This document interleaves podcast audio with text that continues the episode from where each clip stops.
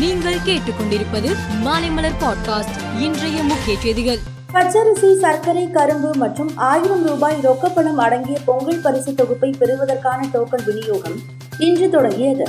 டோக்கனில் பரிசு தொகுப்பு வழங்கப்படும் நாள் நேரம் ஆகியவை இடம்பெற்று இருக்கிறது ஊழியர்கள் வீடு வீடாக சென்று டோக்கன் வழங்கிக் கொண்டிருக்கிறார்கள். தமிழக பாரதிய ஜனதா கட்சியில் இருந்து விலகுவதாக காயத்ரி ரகுராம் அறிவித்துள்ளார். இது குறித்து காயத்ரி ரகுராம் தனது ட்விட்டர் பக்கத்தில் உண்மை தொண்டர்களை கட்சியில் இருந்து விரட்டுவது மட்டுமே அண்ணாமலைக்கு ஒரே குறிக்கோளாக உள்ளது.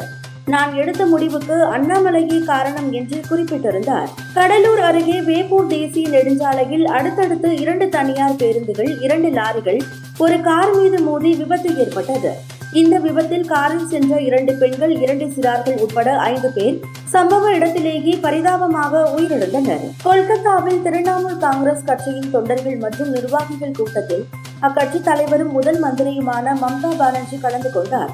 அப்போது அவர் கொள்கை அடிப்படையில் பாரதிய ஜனதாவும் கம்யூனிஸ்ட் கட்சிகளும் எதிரெதிர் துருவங்கள். ஆனால் இரு கட்சிகள் இடையே ரகசிய உறவு நிலவுகிறது என்றார். கூகுள் பே பேடிஎம் போன்ற செயலிகள் மூலம் செய்யப்படும் பண பரிவர்த்தனை நாளுக்கு நாள் அதிகரித்து வருகிறது.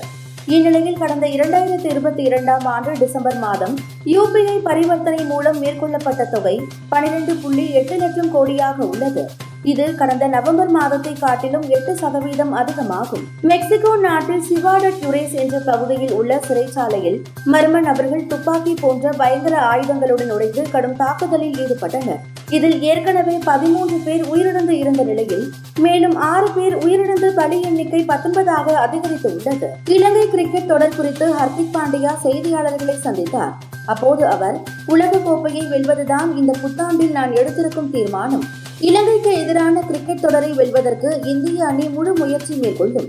இந்த ஆண்டை வெற்றியுடன் தொடங்க இந்திய அணி விரும்புகிறது என்று கூறினார். மேலும் செய்திகளுக்கு மாலை மலர் பாட்காஸ்டை பாருங்கள்.